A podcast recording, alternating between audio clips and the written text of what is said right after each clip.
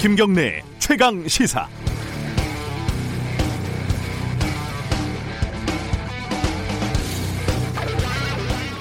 텔레비전 리모컨이 갑자기 사라져서 못 찾은 적 있지 않으십니까? 조금 전에 썼는데 소파 쿠션 밑에도 없고 이불을 털어도 없고 서랍을 다 뒤져도 없습니다. 답답하죠. 그래서 새로 사기도 합니다.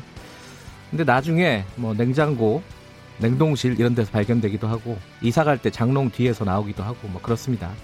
영원히 그냥 사라지는 경우도 꽤 있죠. 전혀 알 수 없는 이유로 뭔가가 집에서 갑자기 사라지는 일은 동서 고금, 상하, 빈부를 막론하고 자주 일어나는 터라서 옛날 사람들은 집집마다 어딘가에 요정, 뭐 나쁘게 보면은 작은 괴물 같은 것들이 숨어서 살고 있다 이렇게 생각을 했다고 합니다. 그 작은 괴물이 물건을 잠깐씩 빌려가기도 하고 훔쳐가기도 한다는 거죠. 어제 이부진 호텔 신라 사장의 프로포폴 수사 결과를 보고 그 작은 괴물이 생각이 났습니다. 왜 그 병원에는 하필 이부진 사장 진로 기록만 없는 걸까? 왜 의료진, 병원 의료진 머릿속에는 이부진 사장 기억만 사라지는 걸까? 돈 많고 힘 있는 사람들이 경찰서에 가고 검, 검찰청에 가면 왜 항상 증거가 사라지고 불충분하고 그래서 무혐의가 나는 걸까? 우리나라에 사는 작은 괴물들은 경찰청과 검찰청에서 집단 서식하면서 권력자들의 증거를 먹고 사는 게 아닐까? 사건이 폭로된 지 1년이 지나서야 이부진 사장을 소환한 경찰을 보면서 이 작은 괴물들이 눈에 보이는 증거만 가져가는 게 아니라 보이지도 않는 수사 의지도 훔쳐가는 게 아닌지 의심이 들었습니다. 어, 이재용 부회장 프로포폴 의혹을 수사하고 있는 서울중앙지검 강력부에도 아마 괴물이 살고 있으려나요? 4월 24일 금요일 김경래 최강 시사 시작합니다.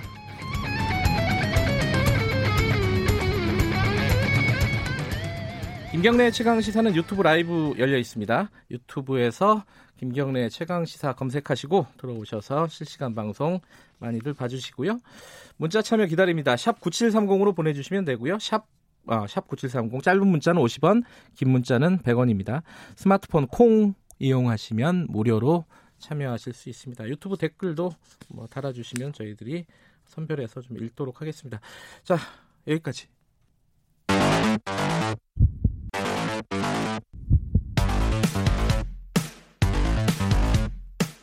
오늘 아침 가장 뜨거운 뉴스 뉴스 unboxing 네, 택배를 뜯는 두근두근한 마음으로 여는 시간입니다. 뜨거운 뉴스 뉴스 unboxing 고발뉴스 민동기 기자 나와 있습니다. 안녕하세요. 안녕하십니까. 그리고 김민하 시사평론가 나와 계십니다. 안녕하세요. 안녕하세요. 뭐 이 소식을 맨 먼저 할 수밖에 없겠죠. 오거돈 부산시장이 어, 갑자기 사퇴했습니다. 좀 정리를 해보죠. 팩트만. 그 이달 초에 여성 직원을 집무실에 불러서 이제 성희롱을 했고요. 네. 피해 여성이 부산 성폭력 상담소를 찾아서 성추행 피해 사실을 알렸습니다. 처음에 오고돈 시장이 주변 사람을 동원을 해서 회유를 시도를 하니까 음. 사퇴를 요구한 것으로 전해지고 있는데요. 네. 근데 사실 이거는 그 성추행 사건과 관련해서 최악의 조건은 다 갖춘 것으로 제가 보입니다. 어떤 것들이죠? 코로나19 상황, 비상 상황인데 아, 그랬죠. 일단 업무 시간에 그것도 음. 집무실에서 여성 공무원 불러서 업무 가르쳐 달라면서 성추행을 했거든요. 네. 이것 자체가 권력 관계에 의한 성폭력이 아주 전형이라고 저는 생각이 됩니다. 뭐 경찰이 내사에 들어갔다고 하니까 어, 수사를 하겠죠 이 부분은. 근데 이제 어제 기자회견에 대해서 피해자도 상당히 비판을 했고 듣기에도 좀 의아한 부분들이 좀 있었어요. 어떻게 들으셨어요, 김민아 기자는? 이 처음에 기자회견을 할때 네. 사실 애매한 표현들을 계속 썼습니다. 네. 그래서 불필요한 신체 접촉을 했는데 해서는 안 될 강제 추행으로 인정될 수 있음을 깨달았다. 경중에 관계없이 어떤 말로도 어떤 행동으로도 용서받을 수 없다. 이렇게 얘기를 했는데 어, 불필요한 신체 접촉이라는 게 뭔지, 그리고 강제추행으로 인정될 수 있음을 깨달았다는 것은 뭔지, 그리고 경중에 관계없이라는 단서는 왜 붙는 건지, 네. 이런 게 이제 의문이 남는 거죠. 그래서 이제, 어, 이게, 어, 오거돈 시장이 이것 자체를, 이 행위 자체를 굉장히 가벼운 수준으로 생각을 하고 있는 것인지, 뭐, 그런 생각도 들고, 사건의 실체는 무엇인지, 이런 이제 의문을 막 남기는 듯한 그런 이제 언행인 건데, 여기에 대해서 당연히 피해자는 분명히 입장 표명을 하고 있습니다. 이이 오거돈 전 시장이 한 행위는 법적으로도 처벌 가능한 성추행에 해당하는 행위였고 네. 그걸 오거돈 시장이 이렇게 좀 축소해서 말하는 듯한 이런 어떤 어, 입장 표명은 어, 굉장히 부적절하다라고 분명히 얘기를 하고 있기 때문에 이 부분은 이제 문제가 있는 그런 표현들이다라고 저는 생각이 됩니다. 이게 어, 사과 회견이 아니라 해명하는 회견 같은 느낌이었어요. 전 처음에 딱 들었을 때. 그죠? 그렇죠. 그뭐 사과이면서도 해명 그 사과인 듯 사과 같지 않은 사과를 하는데 네, 뭐 알아들을 수가 없는 부분이죠. 사실 네. 이 대목이. 경중과 관계없다라는 말은 자기는 경하다는 뜻이거든요. 아, 그런 그죠? 전제가 깔려 있죠. 어, 자, 사퇴는 하지만 자기가 한 일은 중한 게 아니라 경하다라는 뜻을 내포하고 있다고 볼 수밖에 없죠. 가벼운 가벼운 어떤 그런 상황이지만 네. 책임지고 사퇴하겠다 이런 뉘앙스인데요. 그렇죠. 그렇죠, 그리고 그렇죠. 만약 에 그런 이제 뉘앙스를 받으면 이 사람들이 받으면 이게 뭔가 이 피해자가 어떤 예민한 어떤 그런 상황에서 음. 뭐 그런 성격 또는 뭐 그런 속성 때문에 일어난 일이 아닌가 뭐 이런 추측을 막 하게 되기 때문에 음. 피해자 입장 에서는 당연히 이것에 대해서 반발하고 바로잡을 필요가 느껴졌을 겁니다. 그러니까 기자회견 포함 최악이었습니다. 네. 주변에서 좀 이렇게 사과 기자회견할 때 어떻게 할지 좀 코치를 해줬어야 되는데 네. 뭐. 이 지금 상황에서 누군가의 조언을 듣기는 어려웠겠죠 아마 본인 조언을 스스로. 들은 결과가 이게 아닐까라는 생각도 아, 들고 그래요? 네. 그럼 더 최악인데요, 진짜. 네. 저는 최악 쪽으로만 자꾸 생각을 하게 제가 평소에도 무슨 일이 일어나면 나쁜 쪽으로만 생각을 해가지고 그래요? 네. 그 이제 사실 오거돈 시장 같은 경우에는 이 전에도 이런 구설수가 좀 있었어요. 그러니까 취임 첫 해 2018년인데요. 이때 그 사진 한 장 때문에 한번 구설에 올랐거든요. 네. 그러니까 용역 노동자들과 함께 회식 장면 그 사진을 본인 페이스북에 올렸어요. 그 사진도 참 뭐라고 생각해야 될지 난감한 사진이었어요. 참석자 네. 대부분이 남성이었는데 유독 오 시장 옆에 제복을 입은 여직원 3명이 앉아 있었던 겁니다. 네. 이 사진 자체를 보신 분들은 아시겠지만 굉장히 어색한 사진이었고요. 그래서 본인이 이게 비판이 제기가 되니까 네. 다시는 불편함이 없도록 하겠다 이렇게 사과를 하기도 했거든요. 근데 이것뿐만이 아니고요. 그러니까 배신감을 느끼는 분들이 부산 시민들이 굉장히 많다는 그런 얘기가 있는 게 이게 당연할 수밖에 없습니다.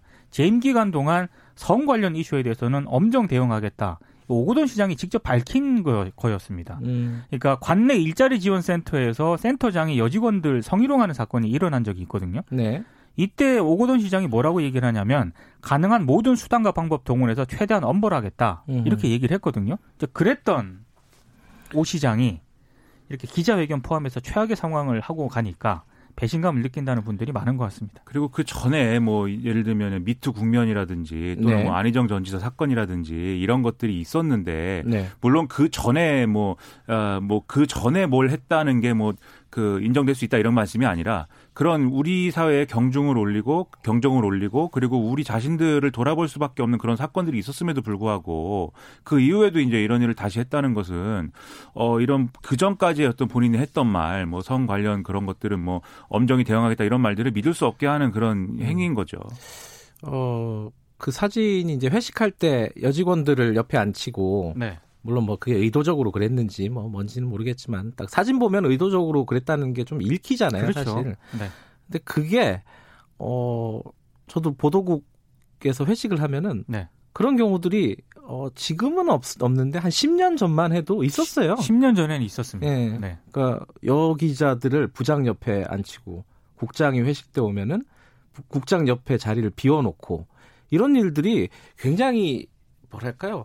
보기는 안 좋은데 그 관행적으로 하- 하던 짓이었어요 그게 그. 모든 모든 회사 모든 조직에 네. 그런 이제 문화들이 있었고 이게 회사와 조직의 문제라기보다는 결국 이게 어떤 전반적인 남성 중심의 어떤 기득권 사회에서 항상 있는 일이기 때문에 그래서 부산의 이제 여성 단체들이 이번에 낸 입장이라든지 이런 걸 보면은 사실 오거돈 전 시장만의 문제가 아니다. 음. 부산시라는 어떤 그런 전체의 어떤 물론 부산시를 콕 집어서 얘기하는 건 이제 부산에 있는 시민 단체이기 때문에 그런 그렇죠 예. 부산시 전반에 이런 좀 남성 남, 남성 중심적인 문화를 되돌아봐야 된다 이렇게 얘기를 하고 있고 네. 전반적인 성인지 감수성이라든가 이런 것들을 제고할 수 있는 대책이 필요하다고 얘기하고 있는 거거든요.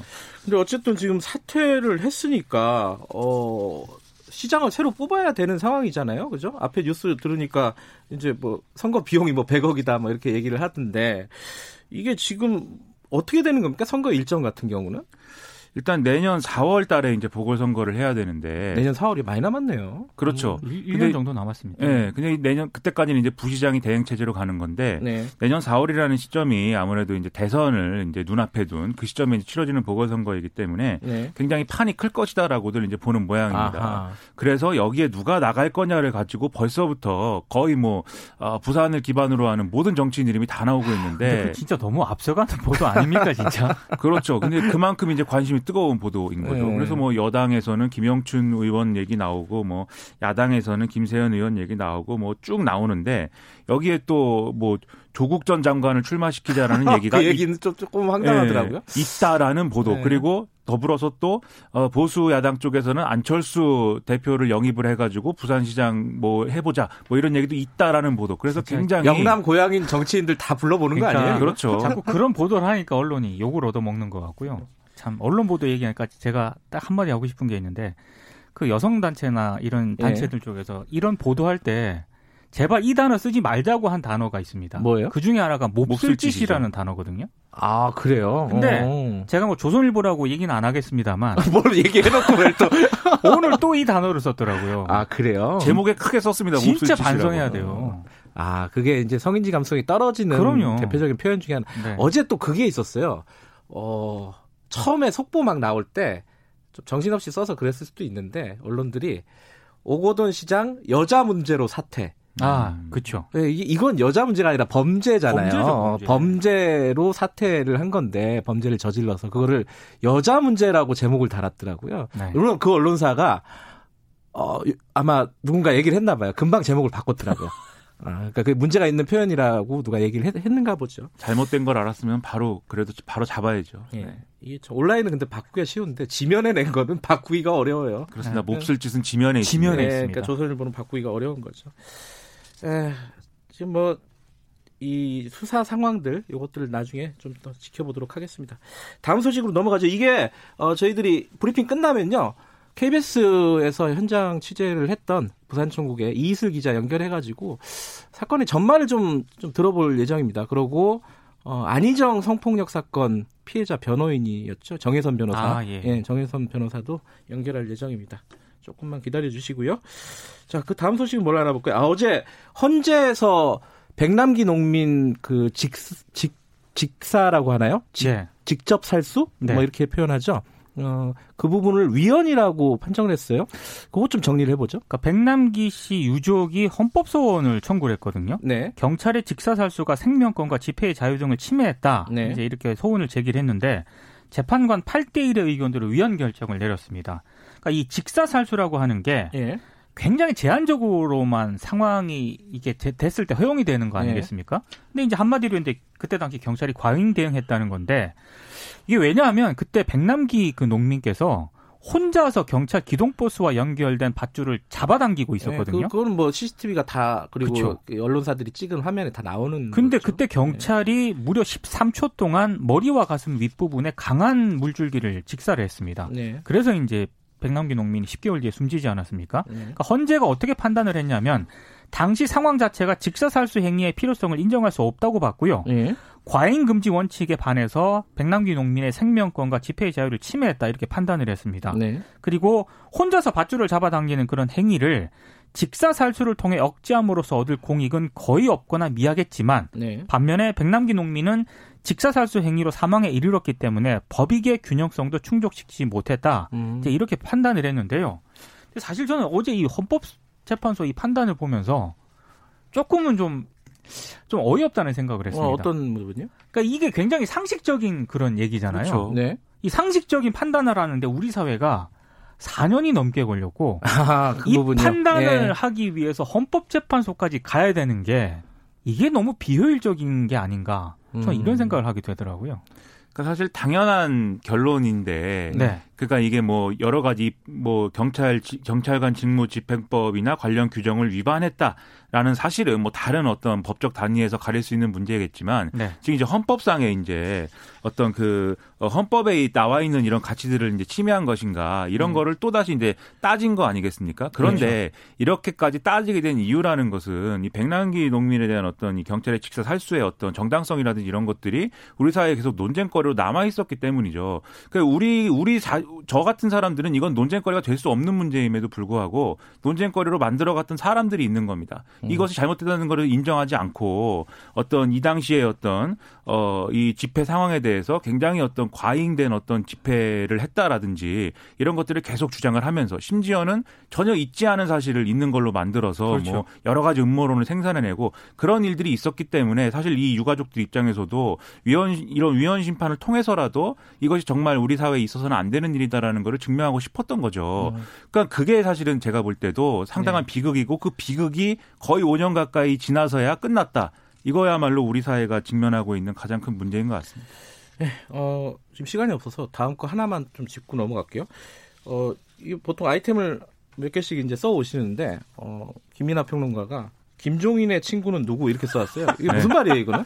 무슨 말이냐면 네. 김종인 전 위원장이 과연 미래통합당의 비대위원장이 되느냐가 매일같이 관건이 되고 그렇죠. 있는데 아직도 모르죠. 네, 지금 싫다는 사람들이 여기저기 나와서 왜냐하면 김종인 전 위원장이 나는 무제한 임기와 정권을 갖겠다라는 취지의 얘기를 이제 뭐 라디오 방송에서 했기 때문에 CBS 김현정의 예. 뉴스에서 했기 때문에 이게 과도한 주장이라고 봐서 나, 다들 이제 난립니다. 예. 그래서 어제 MBC 100분 토론에 나온 유승민 의원의 경우에는 이 통합당들이 다 모여서 뭐 오래 걸리더라도 당의 새로운 노선 가치, 자세, 태도, 인물 이런 것들에 대해 합의를 해야 되는 거지 다른 사람 비대위원장 데려오는 게 중요하지 않다 이렇게 얘기했거든요. 네. 전반적인 상황을 보면 뭔가를 크게 바꾸고 새로 거듭나자고 하는 사람들이 지금 비대위를 거부하고 있고 그래도 뭔가 어떤 뭐 영남을 기반으로 한다든지 구 당권파라든지 이런 분들이 지금 비대위를 오히려 주장하고 있는 형국이거든요. 예. 근데 김종인 전 위원장이 주장하는 거는 당의 중도화와 뭐 대선 준비를 위한 이런 거 아니겠습니까? 예. 이게 지금 맞지가 않아요. 지금 음. 김종인 전 위원장의 그 친구는 그럼 누구인 거냐? 음. 이 부분이 의문인 거고